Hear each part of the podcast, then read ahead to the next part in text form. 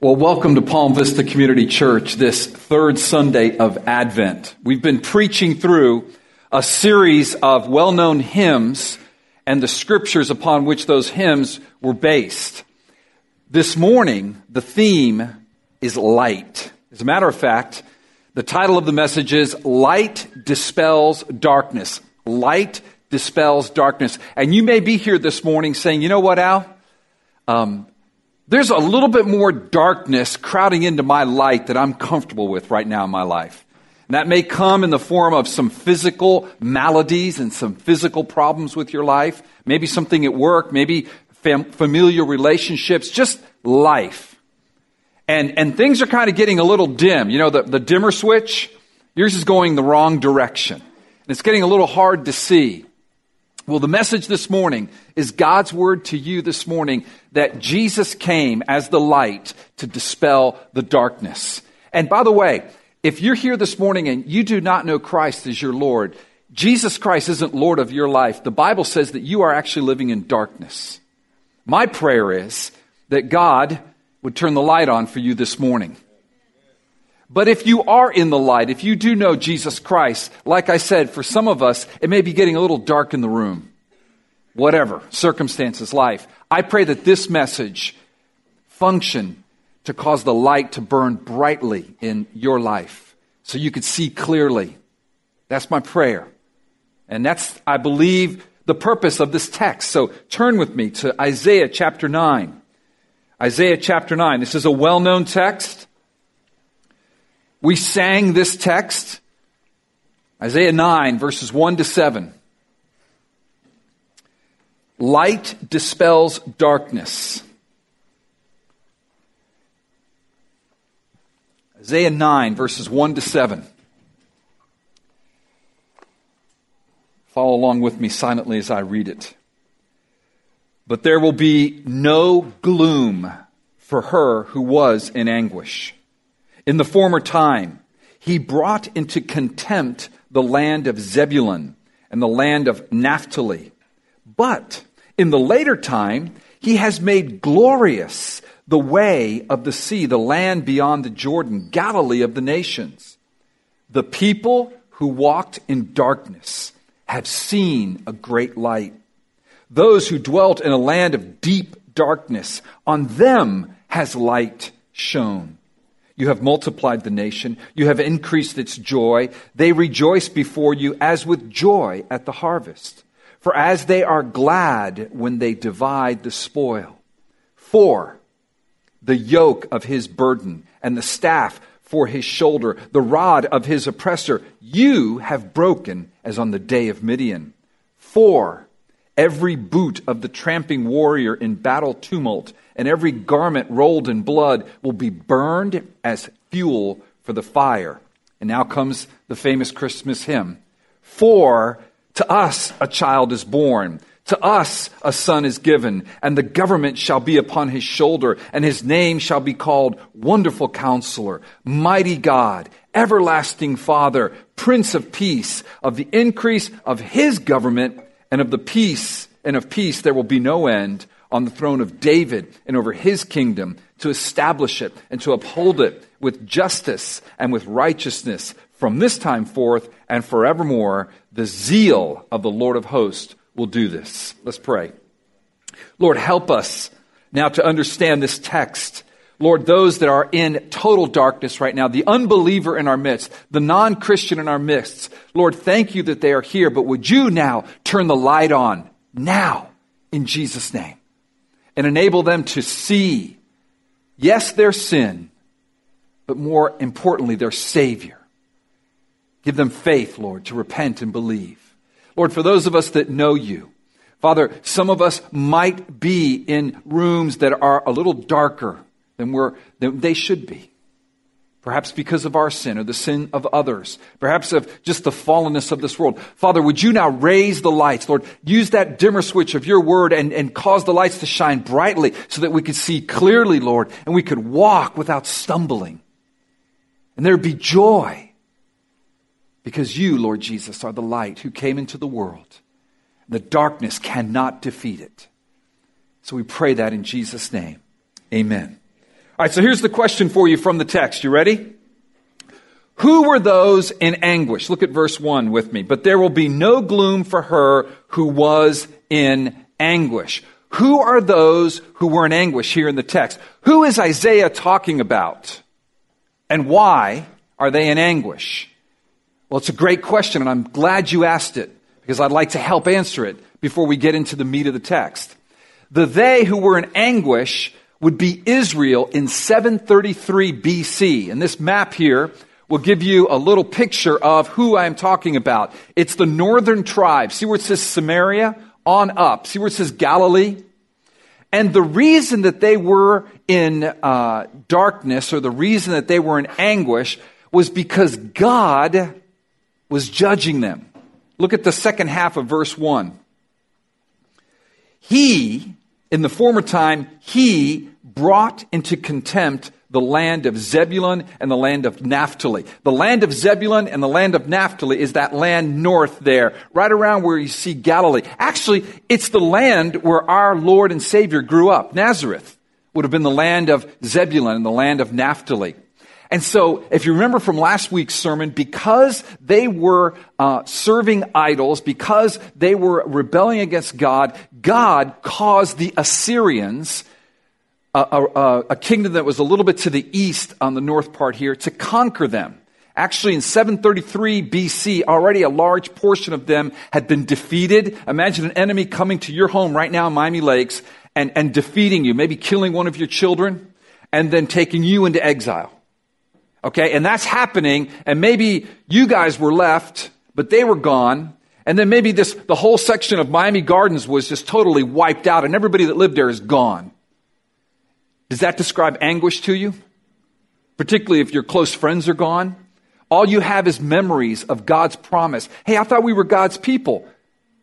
The enemy has come. God has let the enemy come. God has allowed it. He's actually ordained it because of our, our sin. So they were in anguish. They were in gloom. Now, I know that that is a, a heavy, heavy picture to have. And that's an extreme picture. You may not be getting judged and sent into exile. You may not be experiencing death in your family or friends because of sin. But aren't we all kind of fighting darkness? I mean, it's just, it's right at the edge, isn't it? You know, it's a bad traffic accident. Uh, it's, it's a diagnosis by the doctor. It, it, it's a long term situation where it's just there. It's always there, right? As a believer. And so this is speaking to us, those who were in gloom, those who are in anguish. Now listen to what God speaks to them at the end of verse 1.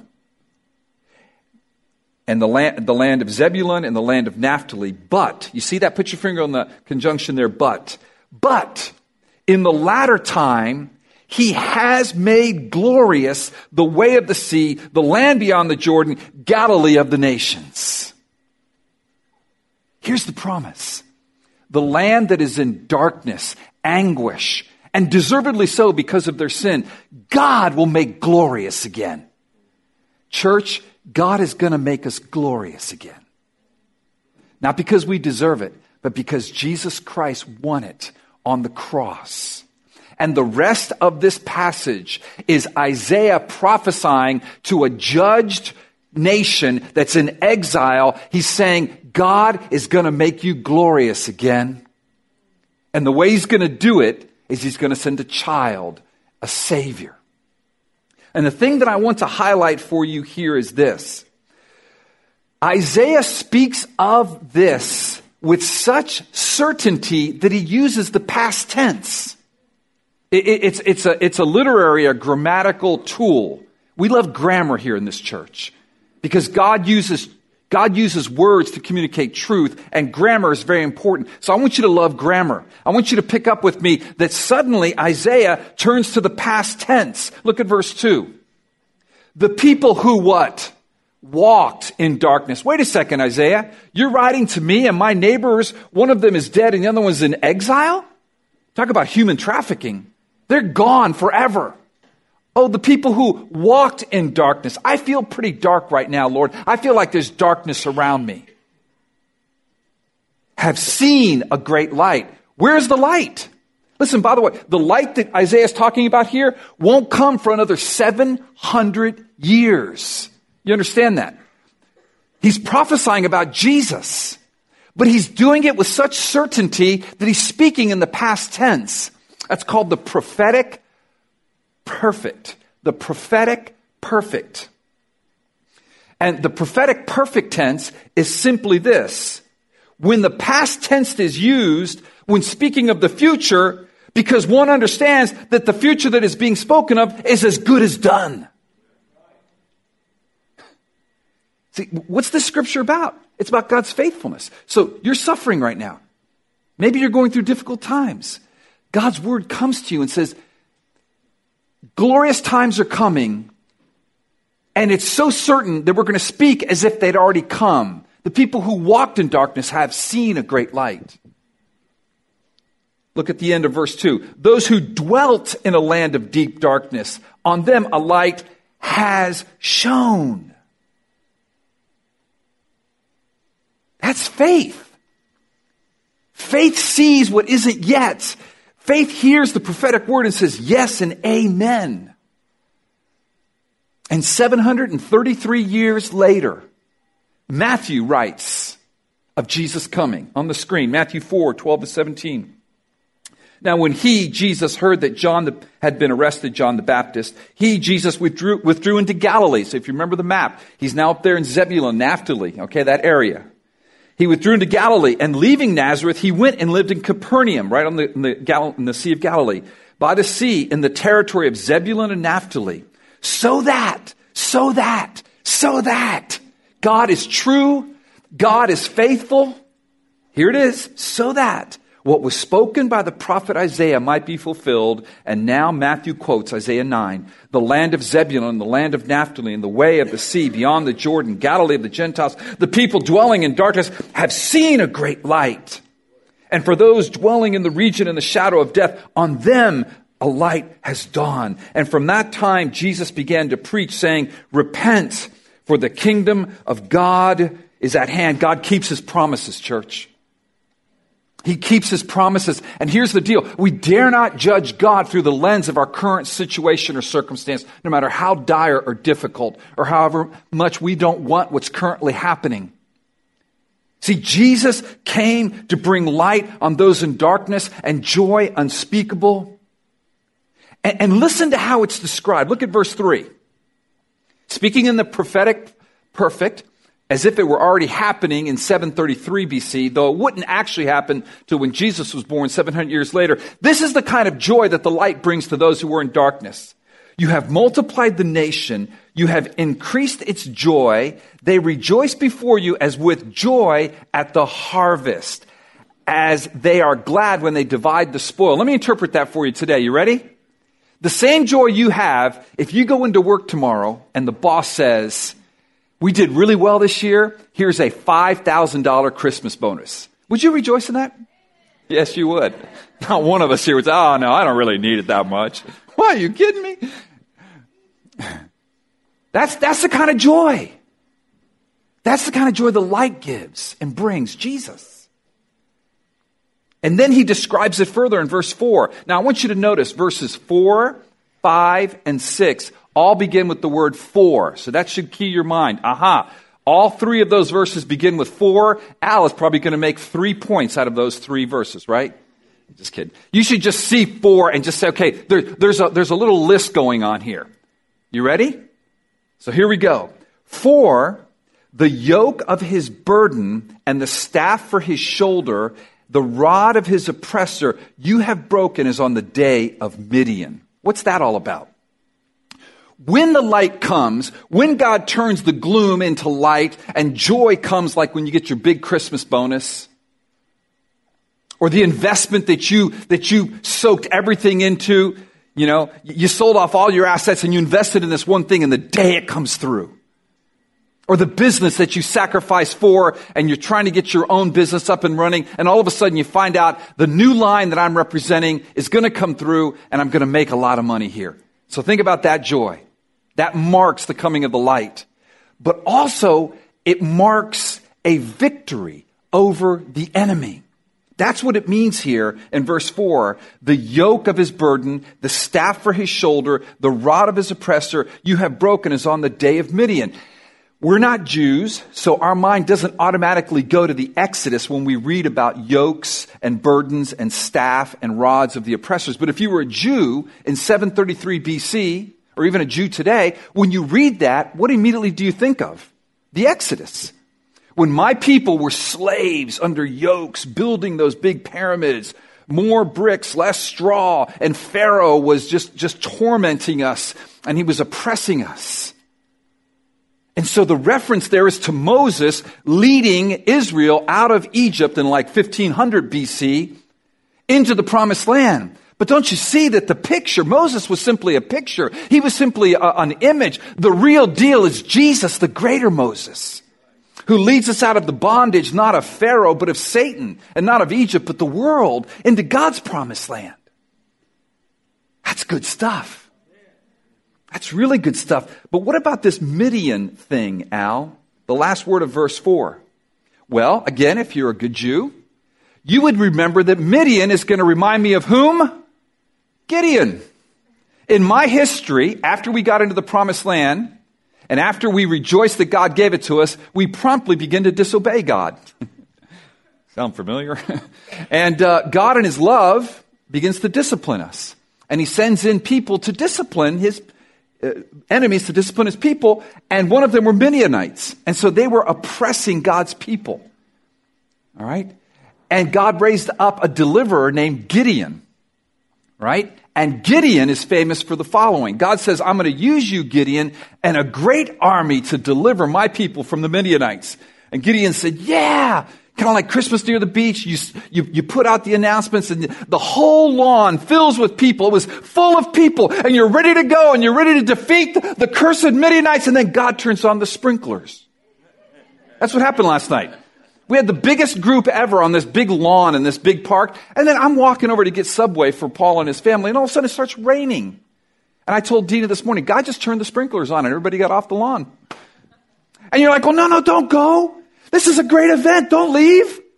Well, Gideon, God turned the sprinklers on for Gideon. His 32,000 member army was reduced to 300 soldiers. That's some serious stuff right there. And then God says to them, I'm going to reduce you to 300. I'm going to reduce your church down to the place where when I begin to work, you know it's not you, it's me. You know what he told them to do? I mean, there's a lot of imagery here.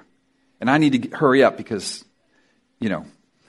But here's, I love this imagery. He gives them clay pots. They go to pot, pottery barn, okay? They get these clay pots, right? It's probably your favorite place to go. And inside the clay pots, he has torches, candles, but old, you know, old timey candles. So 300 guys, and he gives them trumpets. So 300 guys march and surround this massive army. I don't know, 30, 40,000, who knows. And they surround them. And here's the instructions. You ready for the instructions? these were, these were airborne rangers because they realized this is, this is their last mission on earth, okay? I'm gonna do this, but that's it, you know? so here's the deal. Here was the, here was the uh, command. When I give you the signal, when the colonel gives us the signal, it's at night. The other army's sleeping, right? I want you guys to smash, uh, to, to smash the clay pots, to blow the trumpets, and to raise your arms up with this torch, a light, to let them know where you're at. And I want you to shout, a sword for the Lord and for Gideon. And they did it. I'm sure thinking this is it. I mean, uh, they're, they're going to just spear me as I'm like right here, you know? crash, dun, dun, dun, a sword for the Lord and Gideon. And, and the, the Midianite army was so freaked out that they woke up, they, they bumped into each other, kind of, kind of started attacking each other, and then they ran away. And all that's there, there's no heavy weaponry, there's no smart bombs, there's no cruise missiles, there's a bunch of shattered pottery and torches and stunned men going, I thought I'd be dead by now. They're running.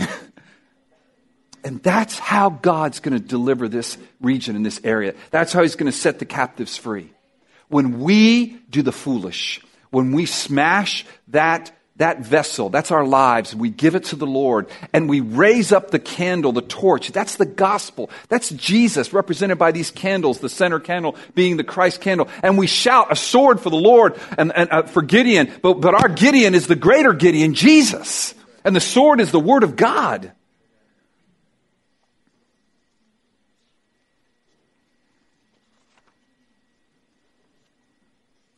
And so that leads us to point one.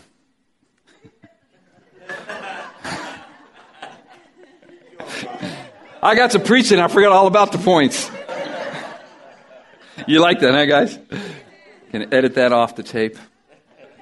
Liberation from the oppressor. When, when, when the light comes, when the light comes into your life, there's going to be liberation from the oppressor, and there's going to be liberation from the very thing you're thinking about right now. We've talked about the Life of Freedom centers. For them, it is, it is human trafficking. It is the, the lust that can consume people that want that kind of thing, and that whole industry that's a multi billion dollar industry. And it's, it's setting people free, liberating them from the oppressor by the light and the glory of God, by the gospel of Jesus Christ.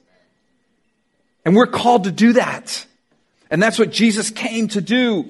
He's the greater Moses who liberated his people from Pharaoh. He's the greater Gideon who defeats giant armies with foolish people who are shattering pottery and lifting up torches. And that's the gospel. And preaching the foolishness of the gospel is what wins the day. And listen, it doesn't end there. Verse 5 for every boot of the tramping warrior in battle tumult and every garment rolled in blood will be burned as fuel for the fire. What in the world does that mean now? Well, let me tell you what it means. Point two celebration with the victor. This is an Old Testament victory dance in the end zone, okay? If you follow sports or football. This is, this is, this is the fireworks going up, celebrating a, great event, whether, whether it's a win in sports or, or, or, or victory in war. This, this, this is whatever celebration you're thinking of when you go, yeah! Okay? Times 10 because you're taking the very elements of those people that had you under oppression and you're burning them. You're burning them. Back then, that's how you did your celebration dance in the end zone. And Jesus is the one who's won the victory. He's the light of the world, and He's the one that brings us along and says, You can join with me in that. Now remember, who's He speaking to? People that are in exile in 733 BC. It takes faith. You may feel like you're in exile right now. You may feel like it's a little dark here. But it's certain He's gonna make you glorious again. Guaranteed. Why can I say that? Because Jesus came to set us free from the bondage of sin now, and He promises us one day to share His glory with us. So even if we live our entire life in exile for the rest of eternity, you will live in glory with Jesus Christ. That, that helps me. It's certain. And in glory, we celebrate with the victor because the victor is Jesus, not me. I did nothing to win that game. If the Dolphins, by some miracle, win on Monday night, you will have done nothing to win that game. But if you're a Dolphins fan, when they score touchdown, what will you do? You will jump up and down, won't you? Did you do anything to score that touchdown? No. And that's the same deal here. Jesus won the victory. Jesus scored the touchdown. Whatever, got the goal in the big game, got the Emmy, got the Grammy, whatever you want to say. You know, whatever you're in a NASCAR, you know, won the big race. Oh, yeah, there you go. Okay, got the winning goal in uh, hockey. But whatever it is, you did nothing. You did nothing. But then he says, come on up on the podium, share it with me. Share it with me. And, and, and the victory is won at the cross. Colossians 2, 13 to 15. And you who were dead in your trespasses and the uncircumcision of your flesh, that would be us prior to conversion, God made alive together with him, that would be Jesus, having forgiven us all our trespasses, our sins, by canceling the record of debt that stood against us with its legal demands. This he set aside, nailing it to the cross. He disarmed the rulers. This is the kind of Paul, I think, was thinking of this very prophecy when he wrote this. He disarmed the rulers and authorities and put them to open shame by triumphing over them. I mean, he's spiking the ball right in their face. We won. Christ won, and we're in Christ. He won the battle. He dispelled the darkness. And that is the basis for our liberation. Point number three. And this is the famous now verses six and seven, particularly verse six that the hymn comes from. The basis for our um, ability to celebrate with the victor, the, the, the basis for our ability to be liberated from the oppressor is this that the ruler has come, the incarnation of the ruler. Oh, friends, I pray that you would be liberated from the oppressor. I pray that you would celebrate with the victor, but you must first acknowledge and rejoice in and remember and, and enjoy the incarnation of the ruler. Look at verses 6 and 7. For, here's the third for. For to us a child is born. Who is that child? Christ. To us a son is given, and the government shall be upon his shoulder. God is born a man. Jesus is the God man, fully God, fully man, the incarnation. The ruler has come. It is Jesus, the one who defeats the enemy. And his coming secures all the promises of God. This is the light that dispels the darkness. The government is on his shoulders. If you remember the passage in Matthew, the way Matthew quoted it and what he said afterward is right after quoting that passage, he said, Jesus began to preach, repent for the kingdom of God has come. What he's saying is bow your knee, repent for the king is here. The kingdom of heaven is here. And that's what I pray you would do this morning. Whether it's in your life, in a, an area where there's some darkness and you're a believer, but God would just call you to humble yourselves and, and submit to God and stop resisting Him. And if you're not a believer, oh, friend, I pray that He show you your sin and then show you your Savior and that you would repent and you would believe in Him. That's what this is talking about. And then Isaiah gives us a fourfold description of this ruler, this incarnate ruler, God in the flesh. And here's the fourfold description it's what we sang this morning. First of all, in verse 6, B, he's the wonderful counselor. Wonderful counselor. Jesus is wise. He is the one who has the wisdom suitable to sustain his everlasting kingdom. I was driving this morning and there's just a lot of different decisions that are in front of me and situations in front of me. And I was just driving saying, Oh, wonderful counselor, give me your counsel. Here's his counsel wise counsel from believers that are speaking from the Bible. He's the wonderful counselor. Only He can properly govern the kingdom of God.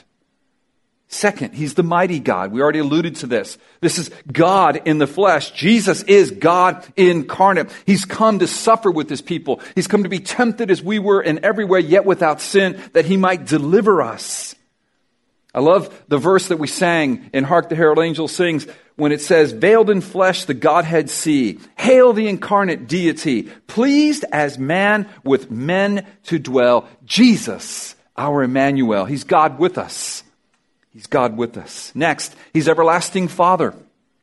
This ruler will, will care for and discipline us, even as an earthly father cares for and disciplines his children. He will instruct us. He will guard us for his glory and our good. He will take us when we're walking this way and there's a cliff right here. He will say, no, stop.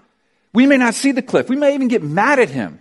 Like the kids, you know, when, the, when they're just throwing a tantrum, but then suddenly one day we're going to realize, oh, there was a cliff there. And he turns us and, and, and he cares for us. He shepherds us. But here he's a father. He's a father.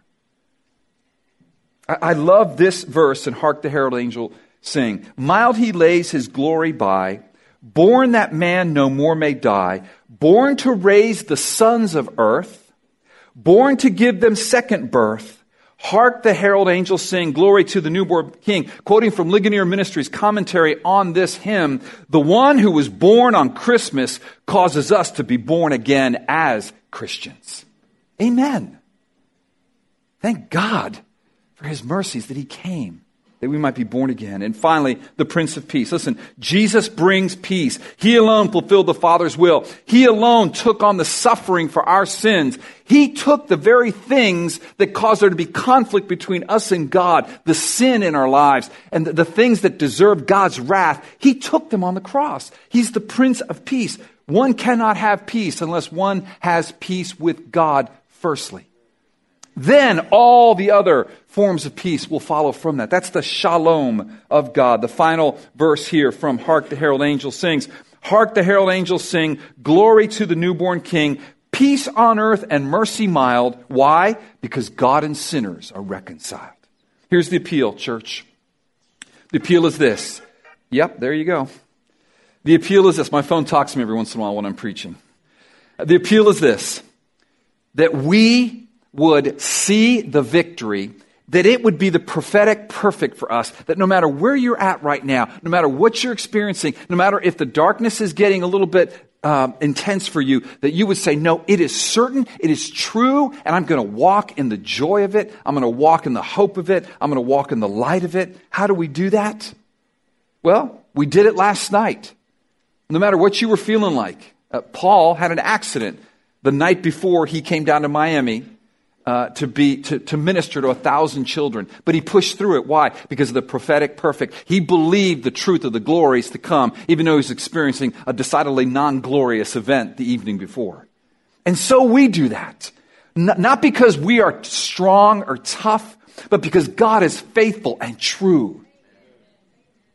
It looks like confident expectation that we will have that glory one day even though right now we may be suffering it looks like sharing the gospel with family and friends as you get together for Noche Buena or whatever Christmas celebration that you do. It means proclaiming the King. It means saying that He has blessed us. He has liberated us from the oppressor. He has called us to celebrate with Him who is the victor because He is God incarnate. Let us pray. Worship team, would you please join me? Father, I thank you for your goodness this morning. I, I, pray that you would give us a vision of Christ, our liberator, Christ, the victor, Christ, incarnate Word of God, God in the flesh. Lord, if there's someone here this morning that is really wrestling, I'm praying for believers now who's really wrestling with the darkness in their life. Lord, I pray that you would draw their attention to your past mercies and then to your future glories. Lord, give them the grace to believe your present promises, that the prophetic presence would be functioning in them right now. They would speak it as if it were, had already happened, though they're waiting for many of these things to happen. Those that are oppressed by sins, particular sins this morning, Oh, show them their Savior. Let their Savior define them, not their sin. And Lord, for the unbeliever in our midst, would you turn on the lights right now? Even as we sing, Lord, of the one who has come. Oh, Father, I pray in Jesus' name. Amen.